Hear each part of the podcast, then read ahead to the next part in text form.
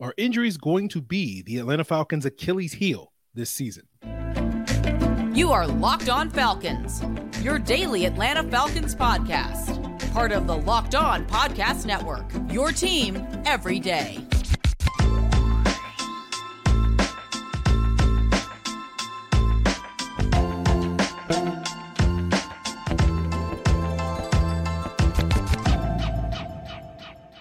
Welcome back to another illustrious episode of the Locked On Falcons podcast, your daily Atlanta Falcons podcast, part of Locked On Sports Atlanta, your team every day. Today's episode is brought to you by Game Time. Download the Game Time app, create an account, and use the code Locked On NFL, and you'll get twenty dollars off your first purchase. Last minute tickets, lowest price guaranteed. Guys, if you don't know me, I'm Aaron Freeman, your very humble host been covering the Falcons for many years, formerly at falcfans.com, RIP. You may also know me as my aliases, Sirius Black and Mr. Drew. My friends call me Negative Nancy, but you can call me Mr. Drew, but you can easily become one of my friends by becoming an everydayer of this illustrious podcast. And all you got to do is subscribe or follow for free on YouTube or wherever you listen to podcasts, and you'll get the latest episode as soon as it is available. So today's episode is a Q&A episode. We'll be answering a variety of questions talking about the Falcons' lack of depth on their offensive line, which will be a bigger conversation about the overall concerns about depth on this team. We'll talk about the wide receiver room. We'll talk about Julio Jones and where he stacks up all time. We'll talk about my musical taste as well as we'll play. Uh, we'll see if we get there, but we'll, hopefully we'll be able to get enough time to play a, a game where we sort of play start, bench, cut with Vic Beasley and Jalen Mayfield, among others. But uh, we'll talk about the news where the Falcons filled their last two practice squad spots on uh, Thursday. As expected, Josh Miles was brought back to the practice squad as an extra body at that swing tackle position. They also signed ex Panthers wide receiver CJ Saunders, formerly of Ohio State. And what's notable about Saunders is he was with the Falcons in their 2021 mini camp. He did not sign with the Falcons, of course, uh, but did wind up signing later that summer with the Panthers. Uh, did not make the team that year, but was on the practice squad. Did get two late games uh, against the Bucks in that 2021 season. Then, from what I understand, came back the next year, had a really good camp, almost made the team, but then got hurt and wound up spending another year on the practice squad. Uh, and obviously, was just cut by the Panthers this past summer. And it's worth noting about Saunders is it, it seems like him and Isaiah Prince were both part of that 2018 Ohio State uh, team. So either Urban Meyer's influence is you know growing on this team, or maybe this is Dwayne Jones, the Falcons' assistant director of college scouting. He formerly covered the Midwest when he was a scout with the Baltimore Ravens before joining the Falcons, and maybe he's just dusting off his old 2019 draft notes uh, for these two guys, which is why they brought those guys in. So we'll see what happens with them. You know, I know that JJ Arcega, Whiteside Truthers are going through it right now with him not being back to, brought back to the practice squad with CJ Saunders. But let's get into our first question of today. It comes from Corey D in the Discord. He says, Hey, Aaron, based on today's episode, our swing tackle situation is not great. Do you think there is a chance Matthew Bergeron could kick over to tackle if Matthews or McGarry were to get injured during the season? Our backup guards seem to be in a better spot to, better spot to start the regular season uh, than our current tackles. So in general, I'd be against the idea of of asking Matthew Bergeron to move from left guard. I, I think you want to establish him as a left guard before you think about changing his positions. But I'm reminded a little bit of Andy Levitre way way back in the day when he was with the Bills back in 2011. Uh, they had a game where he had to start left tackle, and like Bergeron, Levitre was a college left tackle before moving to guard in the NFL. And I remember him playing particularly well in that game going up against Demarcus Ware. Um, and you know, but that was year three of Andy Levitre. He had Carter already sort of established himself before they tinkered with that. But you could certainly imagine a dire situation where the Falcons, you know, in the case where Isaiah Prince, the Falcons expected swing tackle, this is not a shot at Isaiah Prince, but his body of work, he has not played well when he's gotten opportunities in the past. Uh, and so if that continues this year, should the situation arise, you could see a situation where the Falcons are so desperate to get their best five on the field that that does not include Isaiah Prince, and that's maybe one of those interior guys, and that would push Bergeron. I think the specific scenario that I'm imagining, which is not one I, I want to spend time imagining, but it's m- less McGarry going down, it's more Matthews going down, just because like we've lived in a world where Caleb McGarry was a little iffy and we've been able to still function we've never really lived in a world where Jake Matthews was not there, and so much of the Falcons' protection involve Jake Matthews basically being on an island, and that's one of the reasons why Jake Matthews is perennially underrated uh, by a, a lot of folks in and outside of Atlanta. But you could imagine a scenario where Jake Matthews goes down, you would bump Bergeron out the left tackle, keep Dalman, Lindstrom, McGarry in place, and you just want to get your best five on the field. And maybe that doesn't include Prince, and maybe that includes someone like Ryan Neuzil getting the, the call up or Kyle Hinton getting the call up at that left guard position. Um, but this speaks to to me an issue that you've heard me talk a, a, lot about the last couple of weeks concerns about our offensive line depth but i think it speaks to a larger concern i have about this team. And we spent you know the better part of the last six months talking about all the ways that, that this season could go right for this team. You know I, I, think it's fair to spend five minutes on today's episode talking about how it could go wrong. And i am concerned about this team's overall lack of depth. That in a lot of ways this 2023 falcons team feels a lot like the 2012 team not necessarily in terms of what I think their potential to do in the season is. I, am not expecting this team to be a one seed, as as optimistic as I am. Um, but you know that team, that 2012 team was very top heavy, right? They they tended to rely on their top 10 to 12 players to play at a high level, and all those guys played at or near their peak levels in that season. And you saw this that team be very successful, winning 13 games, being a one seed. But then you saw the flip side of that the following year, where they lost a couple of players on their offensive line. They lost John Abraham, and then several of those key top 10 ish players, Sean Weatherspoon, Asante Samuel, Julio Jones, Roddy White, were beat up the next year, and you saw a big drop off. Now, that team dropped off to a four win total. Uh, I don't think the drop off would be that substantial, right? Because in part, I think the 2012 team kind of overachieved and the 2013 team underachieved. Like if you look at their expected win totals based off of point differential, that 2012 team probably was close to an 11 win team and the 2013 team was should have been a six win team, but still, that's a five point swing that isn't solely due to injuries, but injuries were a big part of it. And when I look at this year's team, you know, similarly, I think they're kind of top heavy with like I would say 11 guys that we all kind of go into the season expecting to have big years and play at, at high levels. Those would be Bijan Robinson, Drake London, Kyle Pitts, Jake Matthews, Chris Lindstrom, Grady Jarrett, David Onyemata, Calais Campbell, Kaden Elliss, Jessie Bates, AJ Terrell. And, you know, a big question that we have for this year's team is like, who will join those guys? Will, will that top 11 become top 15? And will some of the young players like a Desmond Ridder, Arnold Ebiketie, Richie Grant, uh, Jeff Okudah, Troy Anderson, et cetera, you know, jump into that group and, and be sort of proven reliable players. And if they do, then I think, you know, we're well on our path to the Falcons, you know, reaching their goals, which is making the playoffs. And, and we'll see after that point.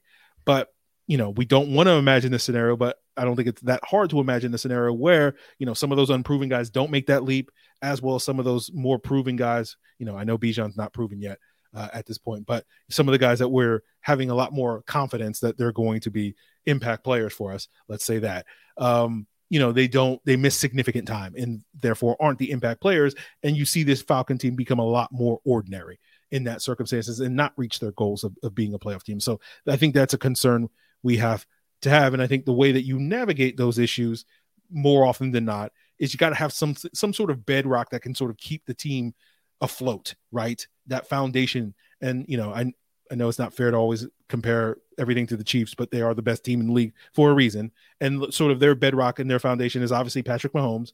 But we've even seen when Patrick Mahomes has missed time and Chad Henne has been inserted into the lineup, you know, like that offense, again, not as good as it is with Patrick Mahomes, but still a very good offense that can keep that team going. And we'll see if that continues with Blaine Gabbert uh, this season now that Henne's retired. But you know, I think the Falcons' bedrock, their their sort of foundation is that run game, and you can imagine the scenarios talking specifically about the offensive line where if injuries impact that unit, especially some of the better players on that offensive line, does that foundation, does that bedrock start to crumble a little bit?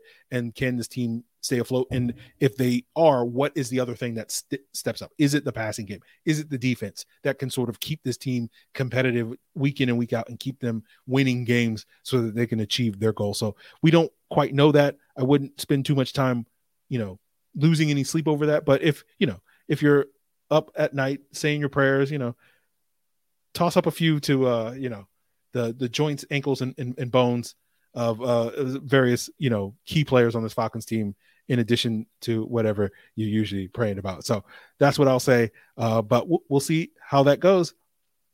We'll continue today's episode talking a little bit more about the Falcons wide receiver room, uh, talking a little bit about Josh Ali. We'll talk also about where Julio Jones ranks all time um, on today's episode, and we'll get into that as we continue today's Locked On Falcons. So the NFL season is nearly upon us, and you can get ready with the incredible offers over at FanDuel, America's number one sports book. Right now, new customers getting bet $5 and get $200 in bonus bets guaranteed. Plus, all customers who bet $5 will get $100 off NFL Sunday ticket from YouTube and YouTube TV. Of course, you can't take, you can't, uh, you know, miss out on such a discount for such a fine product. Uh, and this is absolutely the best time to join FanDuel if you haven't already. Their app is safe, secure, super easy to use. You get instant payouts, and you can bet on anything from point spreads, player props, whatever. Whether you want to bet on the Falcons winning week one, you want to bet on Bijan Robinson being offensive rookie of the year as that sort of bedrock player, whatever you want, just visit fanduel.com slash locked on and kick off the NFL season with an offer that you don't want to miss. FanDuel is an official partner of the NFL. So, guys, before we continue today's uh, Q and A, I, I want to thank everyone once again that is an everyday here that makes this illustrious podcast their first listen. Uh, but I also want to recommend for your second listen, check out the Locked On Ultimate NFL Season Preview. The annual, you know, extravaganza is here. Seven episodes of opinions, analysis, plenty of debate from all of the Locked On NFL hosts, as well as added insights from our national experts. It's a can't miss series uh, before the season kicks off, and you can catch every episode on Locked On NFL on YouTube or wherever you get your podcast. So our next question comes from Cell in the Discord. He asks, um, "Quick question for Sirius Black: How do you feel about Josh Ali making the 53 man roster and his fit in the receiver room thus far to help out the team this year?" Um, I don't have strong Josh Ali takes. You know, I feel like he's very capable receiver, capable of giving you similar production to what you know, KhaDarel Hodge and Damiere Byrd did last year, sort of as your de facto three four type of receiver if need be. I don't think that's the expectation for Josh Ali at this point in time, but if push comes to shove, he could potentially give you similar value. You know, generally, how I know Arthur Smith doesn't believe in in wide receiver one versus wide receiver two, but you know the rest of the world does. Uh, but generally, how I would stack wide receivers one versus two, etc., is wide receiver one typically gets eight to 12 targets a game. Number two gets five to eight targets. A number three gets three to five. A number four gets one or two, right? And I would say in this offense, given, you know, this is not a shot at the offense, it's just we don't throw the ball enough to really make it normal like it is for other teams. You know, I, I would expect on a consistent basis, you can get number two production from both Kyle Pitts and Drake London. Uh, if anybody's going to give you number one production, it's probably going to be Drake London just because I think he has that stronger rapport with Desmond Ridder at this point in time. We saw this in the preseason game against Cincinnati, where it's like it's third and whatever. I'm going to Drake London. You know, he's the guy that I trust to win. Um, you know, I think Mack Hollins can give you that solid number three production, three to five targets a game. And then everybody else is probably certainly capable, including Josh Ali, of giving you, you know, that number four production, which is one or two targets a game. Now, as a noted Scotty Miller truther, um, I think he's capable of giving you a lot more than that. Uh, you know, to me, the dynamic between him and Mack Hollins, and this is not a shot at Mack Hollins, but is to me similar to the dynamic between Taylor Gabriel and Mohamed Sanu. That like similarly, like when we saw in that back half of the 2016 season, the Falcons were kind of able to unlock the explosive playmaking potential of Taylor Gabriel, and that raised the ceiling of the offense. And I feel like if the Falcons could do something similar with Scotty Miller this year, um, it will also raise the ceiling of this offense, not in addition to the vertical stuff that he, he brings with his speed, but you can also find creative ways in not just being targets, but creative ways to get him the ball and maybe getting three to five touches a game, which includes like screens and jet sweeps and end rounds and reverses and all those various things. And while I think Mack Hollins' floor in this offense is higher than Scotty Miller's because we could see Scotty Miller going by the wayside, similar to what we saw with Bryan Edwards last year, because you know Arthur Smith ain't about that 11 personnel. Um, you know, but I, I, do think if if Arthur Smith can find ways to get Scotty Miller, you know, uh, quote unquote unlock Scotty Miller, I think that could really elevate this offense in a major way. So as I said, no real strong Josh Ali takes. I think if you're expecting him to come into the season, get 10, maybe up to 20 catches this year, I think he's more than capable of doing that. If you're expecting more than that, then you know he, he may leave you wanting, but that may not necessarily be a reflection of him. That just may be a reflection of how the Falcons play on offense. But we'll continue today's episode answering Rise Up's question from Discord. He Hey Aaron, make the case for Julio being a top five receiver of all time. I gr- I agree that he is. Thank you. Um, yeah, you know, I don't think a stats based argument is particularly compelling. Not you know, not to hate on the nerds or anything like that. I'm certainly a nerd in that regard, but it's not a compelling argument for most people. Now, if I was to throw a stat at you, it would be how much of an outlier in terms of explosive plays Julio was throughout his career. That if you look at from 2011 to 2020 during his time here in Atlanta, you look at how many 20 plus yard plays he had. You know, the gap between him and who was number two during that span, Antonio Brown, is the same as the gap between Antonio Brown and number eight. And if you condense, you narrow your focus to 2014 to 2019 when Julio was healthy and playing for the most part, and so injuries aren't, you know, shrinking that gap. The gap between him and number two uh, which I think is actually technically DeAndre Hopkins and Mike Evans tied for number two during that span, but is the same as the gap between number two and number 14. So that to me kind of illustrates what I think is the more compelling argument for Julio Jones being one of the greats of all time is that he was the most dominant and most feared wide receiver of the most previous decade, right? That basically teams came up with rules to try to stop him and he would consistently break those rules. And that's a testament to his greatness. And one example of that is if you go back to the 2016 season, early that season, the Patriots played the Bengals and they had AJ Green, and AJ Green cooked them on a couple of plays in this in the first half. Uh, and then so basically the, the Patriots made a halftime adjustment and said, okay, none of our guys can single cover AJ Green. So what we're going to do is we're going to put our biggest, most physical corner on him, Eric Rowe. He's going to press him, but he's going to have safety help over the top so that we're going to bracket AJ Green the entire game. We're going to take him out of the game. And they were mostly effective of doing that.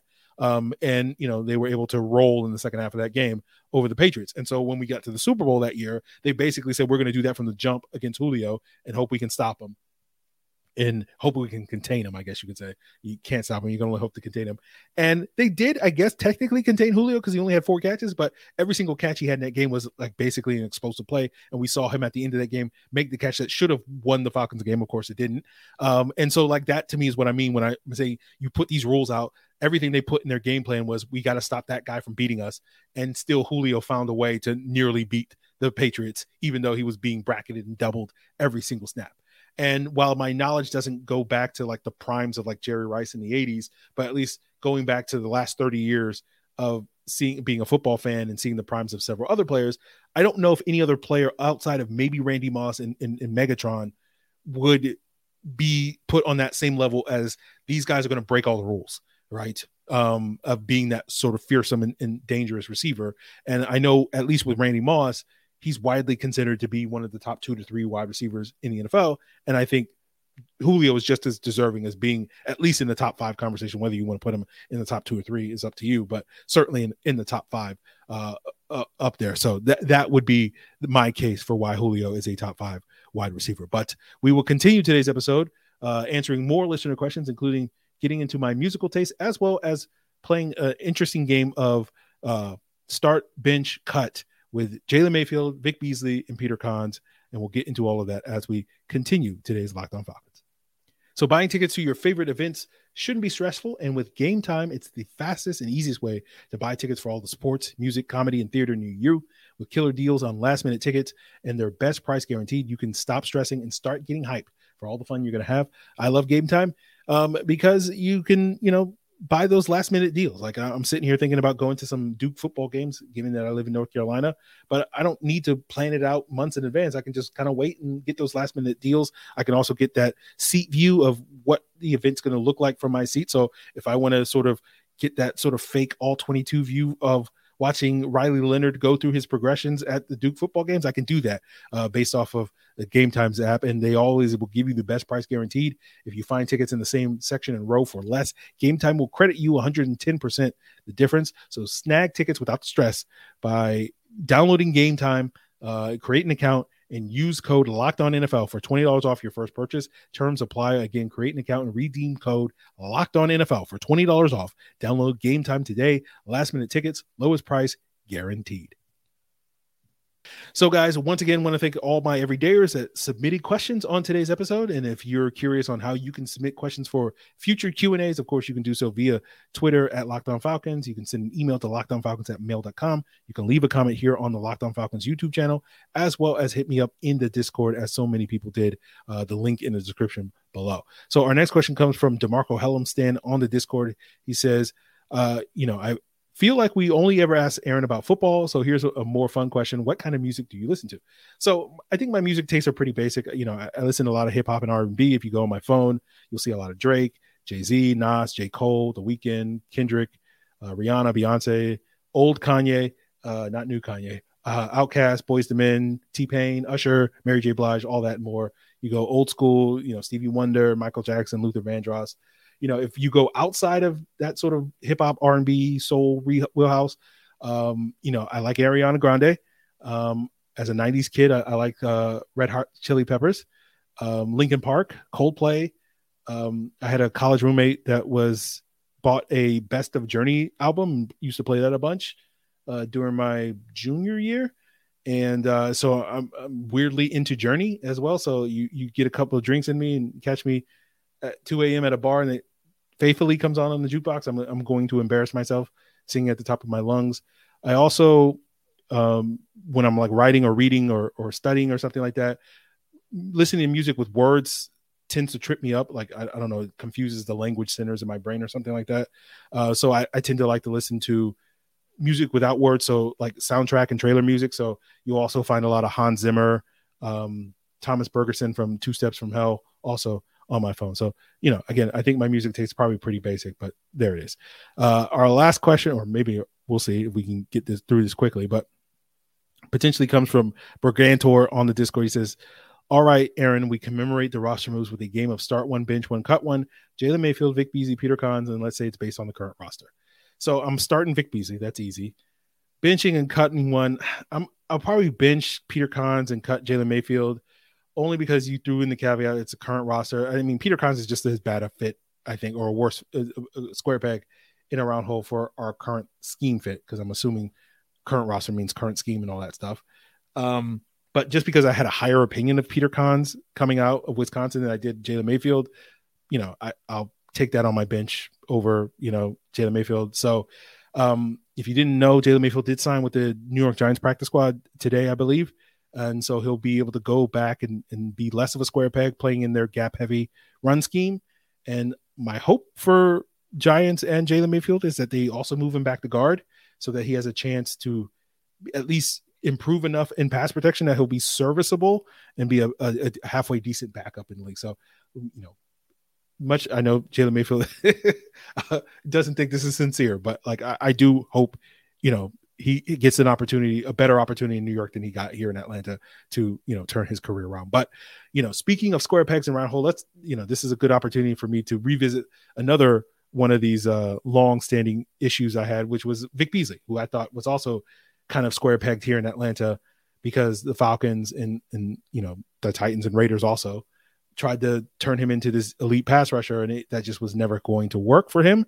Um, and I know everybody talks about, you know, not having the the makeup and the, the the desire and the character and all that stuff to be a football player. He didn't love football, all that stuff and more. And well, I certainly think that was a factor in why Big Peasy didn't work out in the NFL. I think it also ignores a very big part of why he didn't work out in the NFL, which is that he was physically not built to be an NFL player, right? That you don't look around the NFL and you see a lot of 6'2, 240 pound edges having a high degree of success. Now, you know, it's basically Robert Mathis over the last 20 years, and, you know, maybe Nick Herbig uh, changes this. But, you know, I think Herbig is a good example of a player that while his primary rush is a speed rush or a fastball, you know, he's also building other things off of that. Uh, in addition to just relying solely on that, like we saw with Vic Beasley. And again, I know a lot of people point uh, why Vic Beasley didn't really develop additional moves due to lacking that quote unquote football character. But I also think, you know, it's part of human nature where he was never really incentivized to develop anything beyond a fastball because all his success at Clemson was basically just throwing fastballs and it led to him being a top 10 pick. And then he was pretty productive in his first two NFL seasons just throwing fastballs. Uh, and so he was never really incentivized to develop a curve, develop a slider, to develop a, a real pass rush repertoire. Now, again, why Vic Beasley didn't necessarily hone his fastball, I think it speaks to um, the questionable, you know, want to and desire and all that stuff. But I will continually die on this hill and think that the proper way to to get the way that the Falcons and other teams could have gotten more out of Vic Beasley was not trying to maximize his pass rushing ability, but to utilize him in the, in the way that we did in 2017, where you saw him play more of that off ball linebacker role or Sam linebacker role, as well as what you saw in the back half of the 2019 season when Raheem Morris took over the defense and they were doing a lot more dropping him in the coverage uh, than they were previously. And I, again, I know a lot of people are like, well, Vic Beasley was terrible in coverage. He was bad in zone coverage, right? Because he didn't have the reps and the experience and awareness to play zone coverage, right? Um, but when it came to man coverage, Vic Beasley was fine, right? That's a testament to his athleticism. And it, it's a similar way that when we talked about Lorenzo Carter last year, uh, and why he was potentially valuable in a Pees style defense, where if you're going to use a lot of simulated pressures, which the Falcons did under Raheem Morris and, and certainly under Pees, you know, that was the right way of utilizing Vic Beasley, where you could not only rush him, but also utilize him in, as space in space. And if the Falcons had, you know, sort of rather than trying to resurrect, you know, a fluke of a season as a pass rusher and just sort of being like, this is the best way to use you, and that's how we're going to use you. I think you would have seen Vic Beasley have more success. Now, again, is that type of player the type of player that you would say is worth a top 10 pick? No, but you know, as we've seen with Lorenzo Carter, you see Tyus Bowser in Baltimore, you see Leonard Floyd, uh, you know, elsewhere. Like those players can go on and be effective, productive, and have viable NFL careers playing in that role, even if that role isn't necessarily worth a top 10 pick. And, and so, again, that's why this is the hill I will die on when it comes um, to Vic Beasley. So that is it, guys. I know uh, several other people s- submitted questions.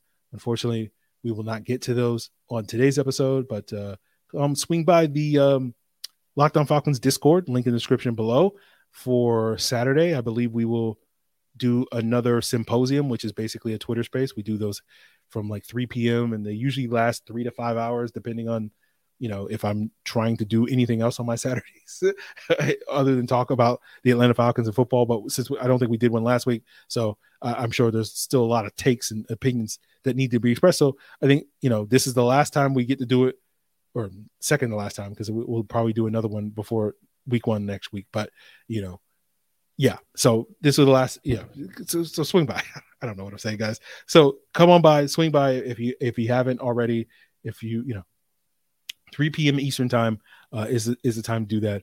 But uh, that is going to do it for us here, guys. We'll be back on Monday to start pivoting towards this week one game, right? Uh, we'll also have some. We should have some guests on as well next week to talk about their expectations for why this Falcon team, you know, should be good and maybe some of their concerns, all that and more. So uh, look forward to that. Continue to make us your first listen. And of course, for your second listen, why not check out the Locked On NFL uh, season preview, uh, the annual uh, season where you'll get to hear my takes as well as the other 31 teams hosts uh, breaking down this upcoming season, to get you geared up for next week's action. So that's all part of the Locked On Podcast Network, guys. Your team every